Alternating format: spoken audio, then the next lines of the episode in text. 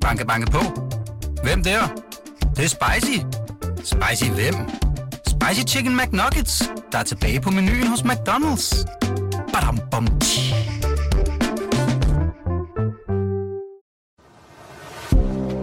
Du lytter til Dine Penge. Et program om privatøkonomi, der hjælper dig med alt fra dit første boligkøb til situationen på aktiemarkedet. Din vært er Stefan Sinkali.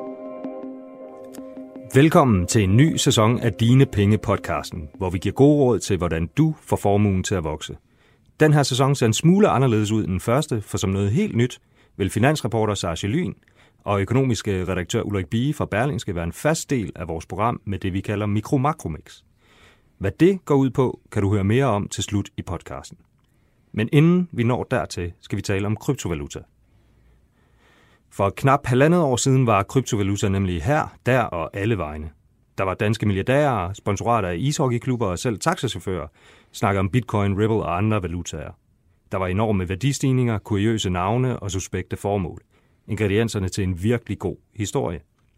Men luften er sidenhen siddet en del ud af især bitcoin-ballonen. Vi dykker i det her afsnit ned i kryptovaluta, kryptovalutaens oprindelse, investeringsmulighederne og fremtidsperspektiverne. Og til at gøre os øh, lidt klogere på netop det, har jeg inviteret Jan Damsgaard i studiet. Han er institutleder og professor på CBS Institut for Digitalisering. Velkommen til dig, Jan. Tak skal du have. Kan du måske starte med begyndelsen? Hvordan opstår kryptovalutaen? Jamen, der har længe været et ønske om at have øh, en valuta på nettet, som ikke var under kontrol af nogen central enhed, en regering eller en centralbank eller en nationalbank. Mm. Man har jo problemet, det kender vi alle sammen med, med nettet, at hvis jeg har et, et billede, som jeg sender til dig, så er det ikke sådan, at billedet forsvinder på min computer, og så dukker den op over hos dig i stedet for. Du får kun en kopi. Du får faktisk en klon, for man kan ikke se forskel på, om det er det originale eller det er kopien, man får. Og det er jo en udfordring med de her digitale tjenester, det er, hvordan sikrer man, og det er så inden for termer finansiering, man kalder double spending problem. Og det kan være noget, som vi alle sammen prøver at gøre hver dag, nemlig at bruge pengene mange gange, mm. men i virkeligheden så må man jo ikke det. Så hvordan kan man bygge en mekanisme op, hvor man undgår, øh, at man kan bruge pengene flere gange, og man ikke bare laver en klon af sine penge, men faktisk kun har pengene og kan bruge dem én gang. Det har været en af de store udfordringer, og det er en af grundene til, at det har taget noget tid for internettet at finde en god løsning øh, på det problem. Mm. Og hvordan kommer man så frem til, at løsningen kan være kryptovaluta? Den måde, man så har gjort det på, det er jo, at en person eller flere personer, der hedder Satoshi Nakamoto i øh, 2008, øh, kom med den her idé omkring øh, bitcoins, hvor man netop løser nogle af de her problemer. Og det, han tager fat på, det er at lave det, der hedder et distribueret bogholderi.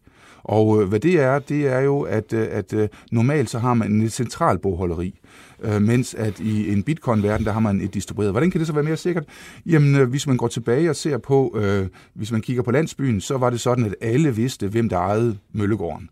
Møllegården var ejet af familien Møller. og øh, hvis det så skulle skifte øh, hvad hedder det, ejerskab, jamen så vil man gå på tinge, og der vil man proklamere, at nu skiftede Møllegården ejer fra familien Møller til familien Pedersen. Og det vil helt rent faktisk ske ved, at man tog en håndfuld jord fra Møllegården, og så smed man det i skødet på øh, familien Pedersen. Øh, og, og, øh, og det er derfor, det hedder et skøde. Mm. Så hvis man ikke har lært mere i dag, så har man i hvert fald lært, øh, hvorfor det hedder et skøde. Mm. Øh, og øh, og øh, den her viden omkring, hvem der ejede Møllegården, var jo intakt ved, at mange vidste det. Og mm. der var ikke noget behov for at skrive det ned.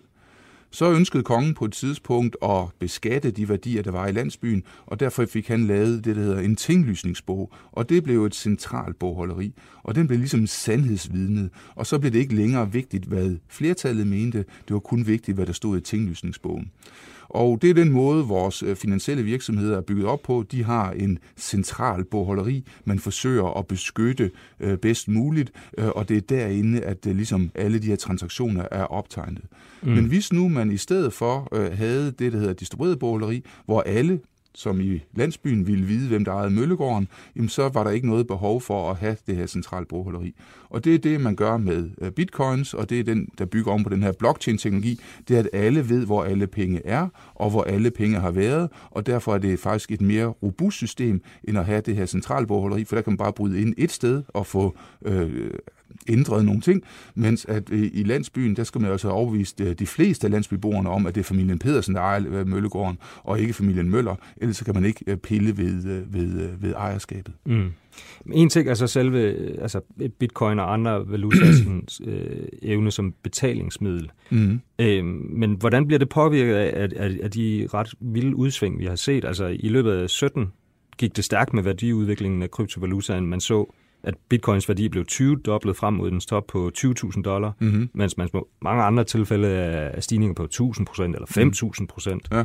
Og ved indgang til 17, der lød den samlede markedsværdi af kryptovalutaen på 18 milliarder dollar. Et år senere, der lød den på 836 milliarder dollar, mm-hmm. og nu er den så faldet ned til under 150 milliarder dollar igen. Yes. Altså, hvad, hvad er de her vilde udsving udtryk for, og hvad, ja, hvad betyder det for, for anvendelsesmulighederne af kryptovalutaen? Ja, det, det betyder, det er jo, det her det er en meget øh, ung, øh, ny øh, teknologi, og den er ikke rigtig øh, landet endnu. Mm. Og det er derfor, vi ser de her spekulationer, og vi ser de her øh, øh vilde udsving. Øh, det, man nok snarere skal se på, det er øh, de øh, muligheder, der er ved at bruge valutaerne, de her kryptovalutaer, som transaktionsmedium, mm. og ikke som et værdiopbevaringsmedium. Øh, så, så værdiopbevaringsmedium er kryptovalutaerne ikke særlig velegnet til, mm. øh, netop fordi der er de her vilde udsving.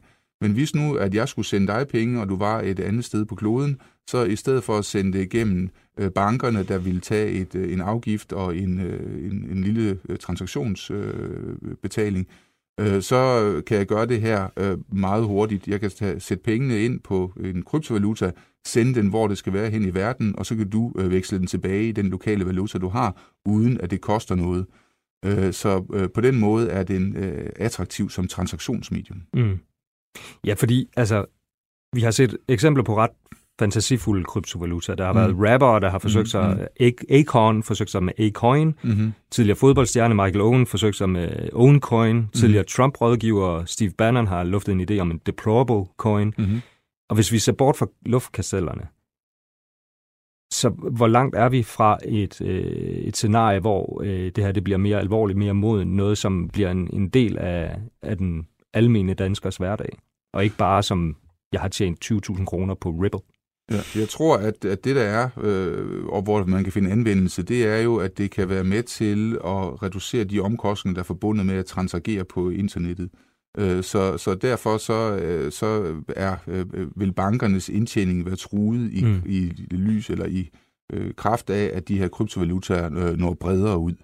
Øh, og, og igen, så er det altså som transaktionsmedium, jeg mener, der er den største øh, gevinst øh, og ikke som øh, værdiopbevaring. Mm. Men når du nu lige siger det her med, øh, med priserne og så videre, ikke, så siger du selv, at bitcoin 20-doblede i øh, 2017. Altså det vil sige, at de gik jo fra 1000 dollar ved starten af indgangen af 2017, og så var de 20.000 dollar ved udgangen af 17, og i dag er de 4.000. Mm. Jeg ved ikke, hvor mange af dine aktier, der er firedoblet øh, på halvandet år her, øh, som i, forhold, nej, i forhold til to år, i forhold til, øh, til bitcoin. Det synes jeg, der er en meget god øh, investering.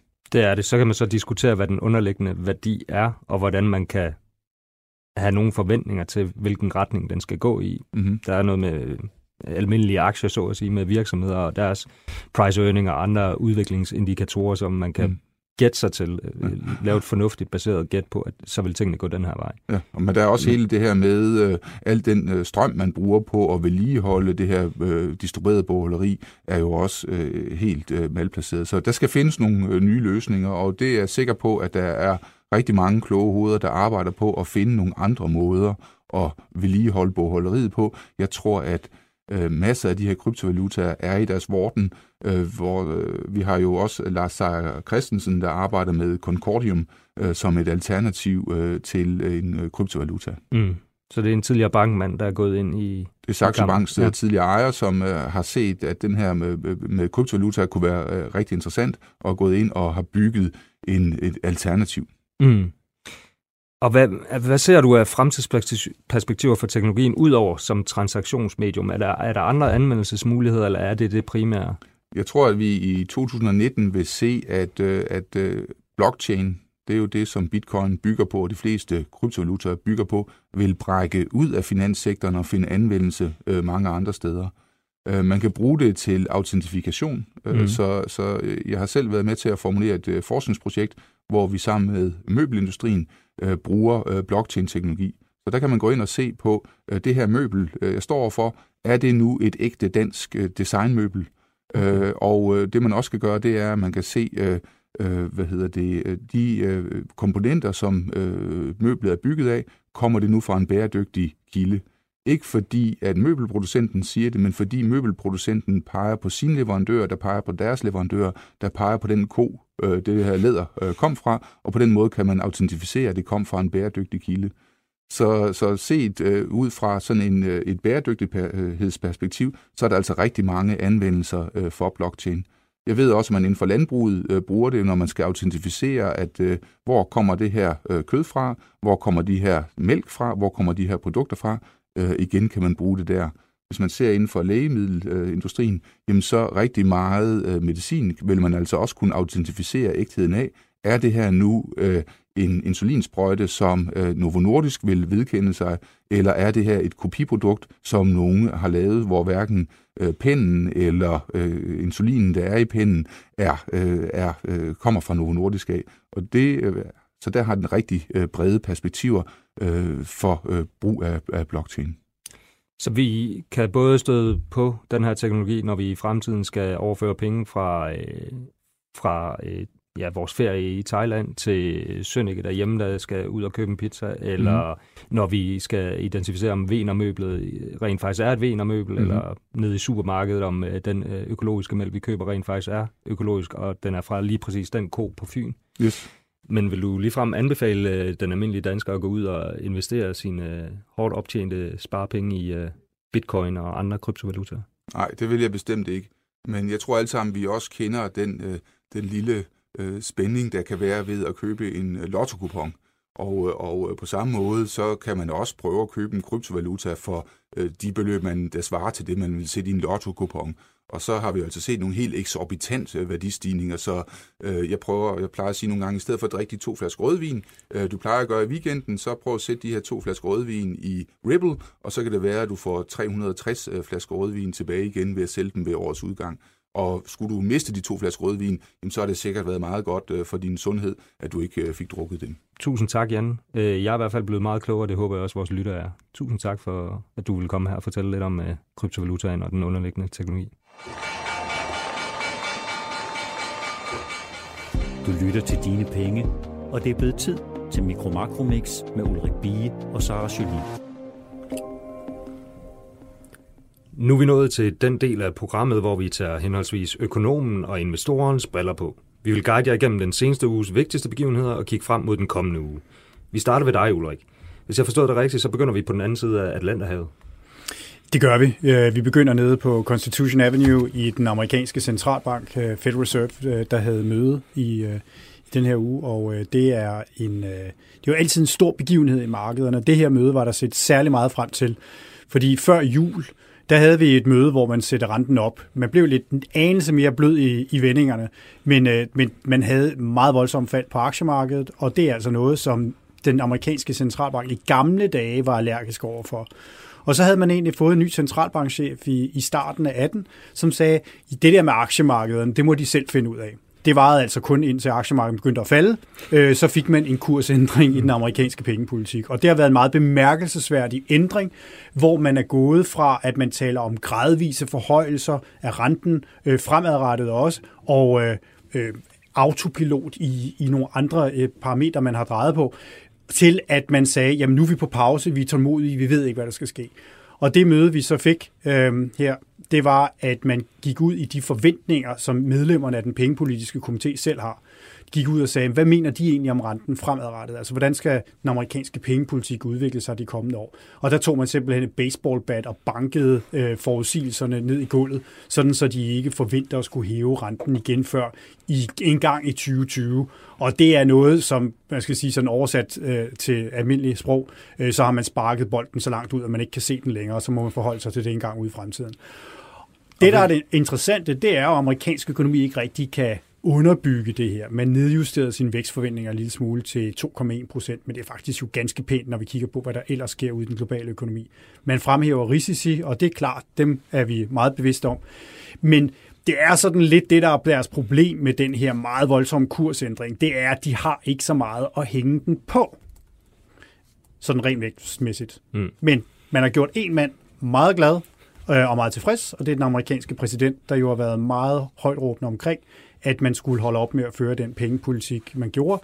Og derfor er der selvfølgelig også en berettiget øh, diskussion nu af, om den amerikanske centralbank reelt set er en del af det hvide hus, eller om det er en uafhængig centralbank, som den godt kan lide at sige.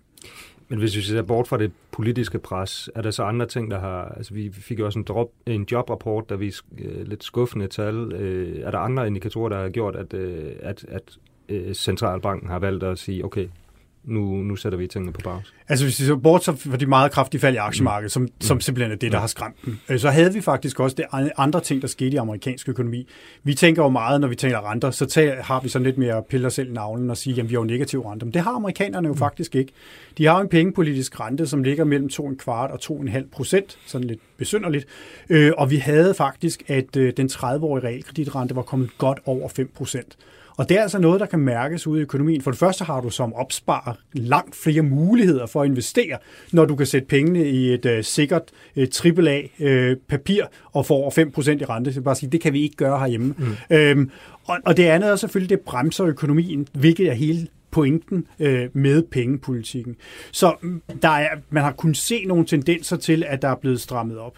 Øh, men det er i høj grad aktiemarkedet, der har skræmt den amerikanske centralbank. Og hvordan tog aktiemarkedet så imod den her øh, trykken på pauseknappen fra Centralbanken? I man ville jo egentlig tro, at det ville være noget, de fejrede helt vildt, fordi som Ulrik siger, det er jo noget, som øh, har været med til at drive netop de her forventninger for den amerikanske centralbank. Og vi så meget kortvarigt, da de kom ud og sagde, at de ikke ville hæve renten mere i år, at aktierne steg som fuldt forventet, men der gik ikke så lang tid, så faldt de faktisk ret meget igen. Og det gjorde de også, da vi så så, at de europæiske aktier fik lov til at reagere på det, og de har været sådan et mudret billede lige siden. Øh, jeg har faktisk fire grunde til det, jeg skal nok prøve at gøre dem lidt kort. Ikke? Men den første grund er, at bankaktierne faldt rigtig meget bankerne de vil jo gerne have højere renter, så kan de låne penge ud og tjene lidt flere, flere, flere penge på det. Så vi så Goldman Sachs, Morgan Stanley, Wells Fargo, alle de store der i USA falde lige efter den her centralbankmeddelelse. Og det så vi jo så også i Europa i den her uge. Mm. Der faldt bankerne rigtig meget. Så det har simpelthen trukket mange af de store indeks ned. Så det var ligesom bankaktierne en af tingene så, som Ulrik siger, så er der også de her vest for vækstforventninger. Og selvom at 2,1 øh, procent det er rigtig flot, når man ser andre steder i verden, så kan investorerne slet ikke lide den her forestilling om, at væksten kommer lidt ned i gear. De vil gerne have 6-7 procent vækst, vi kan få lov til det, og så 0 procent rente. Ikke? Så vil det jo mm. være en perfekt verden for dem. Så de blev lidt bange for de her nye vækstforventninger, og så begyndte de at sælge aktierne. Og, og det var lidt det samme, vi så tidligere i marts, da ECB også kom ud og sagde, vi vil heller ikke hæve renten i år. Til gengæld så tror vi, at økonomien kommer til at være rigtig, rigtig dårlig. Og så solgte investorerne igen aktier, ikke fordi at øh, ECB, eller det var netop fordi, at ECB sagde, at væksten ville være så dårlig, og de fokuserede så ikke på, at der ikke kom nogen renteforhold. Så det var mm. den lidt, lidt negative vækstprognose fra det fedt. Og så var meget af det her allerede priset ind. Det er den tredje årsag, jeg har med. Vi havde simpelthen siden januar, der var den amerikanske centralbank begyndt at sige, om det kan godt være, at vi begynder at trykke på den her pauseknap, og det sendte bare aktierne fuldstændig højt mm. øh, her i starten af året. Og den, det aktieopsving, vi har set i 2019, de er jo op næsten 15 procent øh, rundt omkring i verden. Det er primært, fordi Powell var ude at sige, vi sætter nok øh, øh, renteforholdene på pause. Centralbankchefen. Ja. ja, præcis, centralbankchefen. Så vi havde altid det forventet det her. Og der er sådan lidt sådan en, øh, et gammelt mundhæld øh, i aktiesprog, som hedder It's better to travel than arrive. Så tit så, så er det simpelthen øh, turen op til de her rygter, eller vi har noget, der skal bekræftes, så stiger aktierne rigtig meget. Mm. Så får vi at vide, det var lige præcis det, jeg regnede med ville ske, og så er man sådan lidt, ja okay, det vidste vi jo godt, nu kan vi begynde at fokusere på noget andet. Øh, og den fjerde er, at øh, aktiemarkedet er virkelig, virkelig dårligt til at holde fokus. Så nu mm. fik vi fedt ud af verden, nu begynder vi at fokusere på noget andet. Altså det går lynhurtigt. Dagen efter snakker vi allerede om noget andet. Nu snakker vi handelskrig, nu snakker vi vækst, og der er altså nogle bekymringer, som gør, at markedet ikke bare kan blive ved med at fortsætte højere. Mm. Og en af de andre ting, som mange fokuserer på, det er jo så Brexit. I de sidste mange uger, det kommer vi nok også til at tale om i et stykke tid endnu. Øh, Ulrik, kan du fortælle lidt om, hvad, altså, kan du guide læser, eller øh, lytterne lidt om, hvad var det, der skete her i den jo, men altså helt generelt, så er det jo, øh, hvis man, hvis man tager økonomi og virksomhedsbrillerne på, så er det jo dybt, altså, og i øvrigt også de økonomiske briller og menneskebrillerne på, så er det jo dybt tragisk. Altså mm. det er jo et sammenbrud af, økonom, af politisk øh, fungerende. Det er jo dysfunktionalitet øh, udstillet i allerhøjeste grad. Øh, der er sådan et oversat til dansk engelsk udtryk, ikke? Altså, det er som at se en togafsporing i slow motion, det her. Mm. Øh, og man har en premierminister, der jo fuldstændig har mistet grebet, og åbenbart også evnen til at tænke nyt. Øh, og det var jo EU EU-lederne, der måtte sætte sig sammen og, og sagde, prøv at høre, hvad sker der, hvis din plan A, nemlig den her øh, skilsmisseaftale, som jo to gange er blevet nedstemt, og som så ud til at ville blive nedstemt en tredje gang, hvis den overhovedet får lov til at komme til afstemning i parlamentet, øh, det er altså en anden historie, øh, så har man jo det her med, hvad så? Og der var der blev de mødt fra Theresa May øh, på, på det topmøde, vi havde, øh, med larmende tavshed. Der var ikke noget, hvad så? Mm. Og det var derfor, man må bruge nogle timer på at finde ud af, hvad skal vi så gøre? Og, og det er jo der, man ikke bare kan sige, jamen, så er I ude på fredag den 29. marts, eller, og, og, og så er vi ligeglade, fordi selvfølgelig er man ikke det. Men det andet, man skulle være opmærksom på fra EU's side, det er, at det her er jo, altså, det her er britterne, der virkelig, virkelig har effet op, ikke? Mm. Altså, det må man bare sige. Det er ikke EU på det her. Og det nytter ikke noget, at øh, det, der skete, det ville være, at man havde sat sig med armen over kors. Så det i den aller, aller sidste del af det blev EU's skyld. Øh, så det, man gjorde, det var, at man spændte bolden tilbage og sagde, at hvis skilsmisseaftalen bliver vedtaget, så er de ude den 22. maj, lige før Europaparlamentsvalget. Men hvis den ikke bliver vedtaget, så skal britterne komme tilbage inden den 12. april og fortælle, om de, hvad de vil fremadrettet, og om de vil afholde EU-parlamentsvalg i maj. Og vil de ikke afholde parlamentsvalg i maj, jamen så er de ude. Mm. Og det er sådan set der, den ligger. Så bolden ligger nu tilbage i London, som nu skal bruge to uger på at finde ud af det, de ikke kunne finde ud af de sidste to år, eller hvis man skal være helt ærlig, de sidste 30 år. Mm. Hvad vil I i forholdet til EU? Det er det, der er det grundlæggende problem. Og hvordan øh, forholder aktiemarkedet sig til det grundlæggende problem og til den øh, spillen bold frem og tilbage, der har været i den forløbende uge? Jeg ved ikke helt, hvor vi starter hen, Stefan, fordi det er jo selvfølgelig meget komplekst. Men sådan overordnet, så er det noget, aktiemarkedet lige nu der trækker lidt på skuldrene af. Det er lidt sådan irriterende summe i baggrunden. Nu har vi hørt om Brexit de sidste tre år faktisk, ikke? Mm. og der har vi skulle prøve at tage stilling til som investor, hvad betyder det for vores investeringer? Hvad gør vi med aktier? Hvad gør vi med valuta? Og vi aner det bare ikke. Mm. Det eneste sted, hvor det faktisk kommer til udtryk lige nu, det er pundet, og det har det været lige siden afstemningen i 2000 2016. Når der er meget sådan optimisme om, det bliver en god Brexit-aftale, der kommer stærke handelsaftaler i, igennem, så stiger pundet rigtig meget. Det vil være godt for virksomhederne, det vil være godt for økonomien. Men når der nu, sådan som den her uge, har været lidt usikkerhed om, eller lad os bare kalde det total kaos, ikke? Mm. om hvad der faktisk kommer til at ske, så falder pundet så igen. Og det har vi set, den her pundet falder lidt. Nu er det så stedet lidt, øh, efter vi har fået den her forlængelse. Men det ændrer ikke ved, der er jo ikke nogen, der ved, om de købte eller solgt igen om to-tre uger. Så det, det er stadig meget usikkert for aktiemarkedet. Mm. Øh, og når jeg sådan snakker med de strateger, der er ude i Europa, så siger de jo alle sammen, at selvom det ikke rigtig påvirker sådan noget dag til dag, måned til måneds kurserne, så er den her Brexit-skygge noget, der hænger så meget over de europæiske aktier, at de har været med til at gøre hele Europas aktiemarked til et af de mest sådan, uelskede steder at investere lige nu. Så når vi får den skygge væk, kan det godt være, at Europa får lidt et boost på markedet, men det er ikke noget, vi sådan ser i den daglige handel. Mm. Men, men det er også en af de ting, der, der er vigtige med netop det der, og det må vi også sige, det britiske økonomi vokser jo stadigvæk. Det er, at det jo begynder selvfølgelig at sætte sig i den måde, som virksomhederne tænker på. Øh, Berlingskes toplederpanel øh, kom ud her øh, for første kvartal, og det viser jo altså, at Brexit er den største bekymring. og vi begynder jo også at se, at det sætter sig i, det, i tillidsindikatorer i optimismen.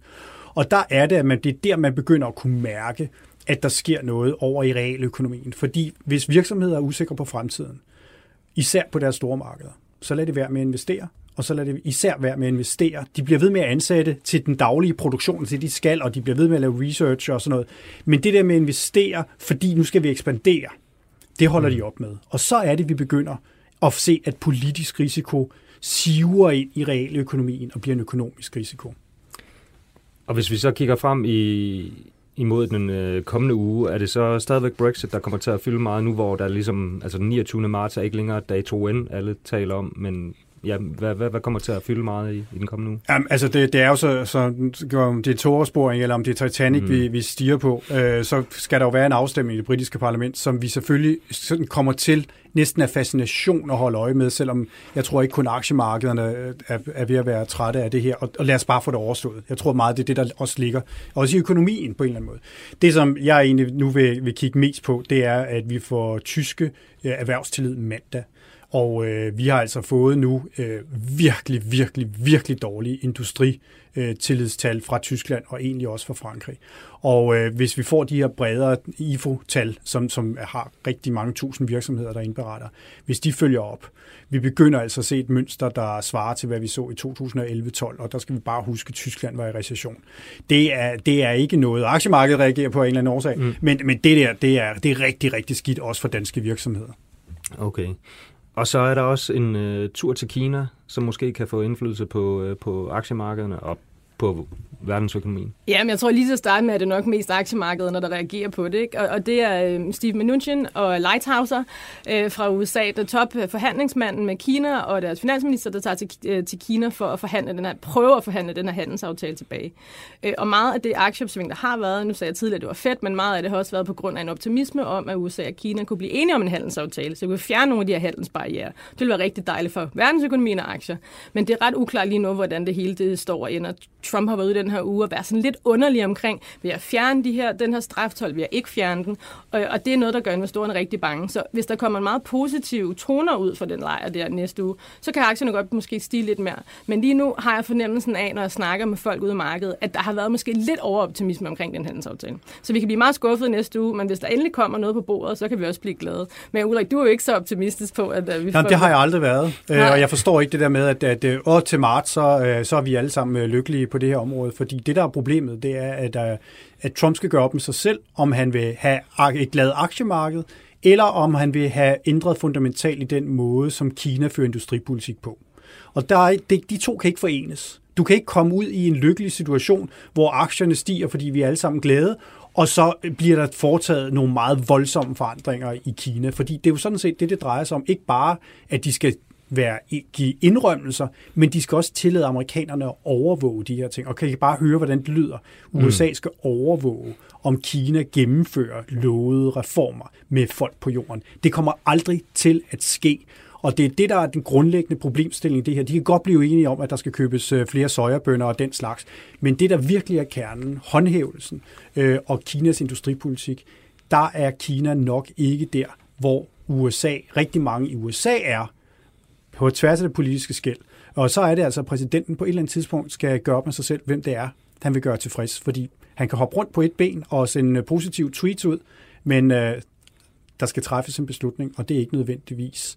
Jamen, der er en, der bliver, bliver ked af det. Vi ved simpelthen ikke, hvem det er. Okay. Tak til Sara Ulrik for den uges mikro-makromix. Vi kom forbi en togafsporing, togafsporing og Titanic og kaos, og forhåbentlig ser tingene lidt lysere ud, når vi mødes igen i næste uge. Tak. Dine penge er tilrettelagt af Stefan Sinkali, Sara Jolin, Ulrik Bie og Mia Svendingsen.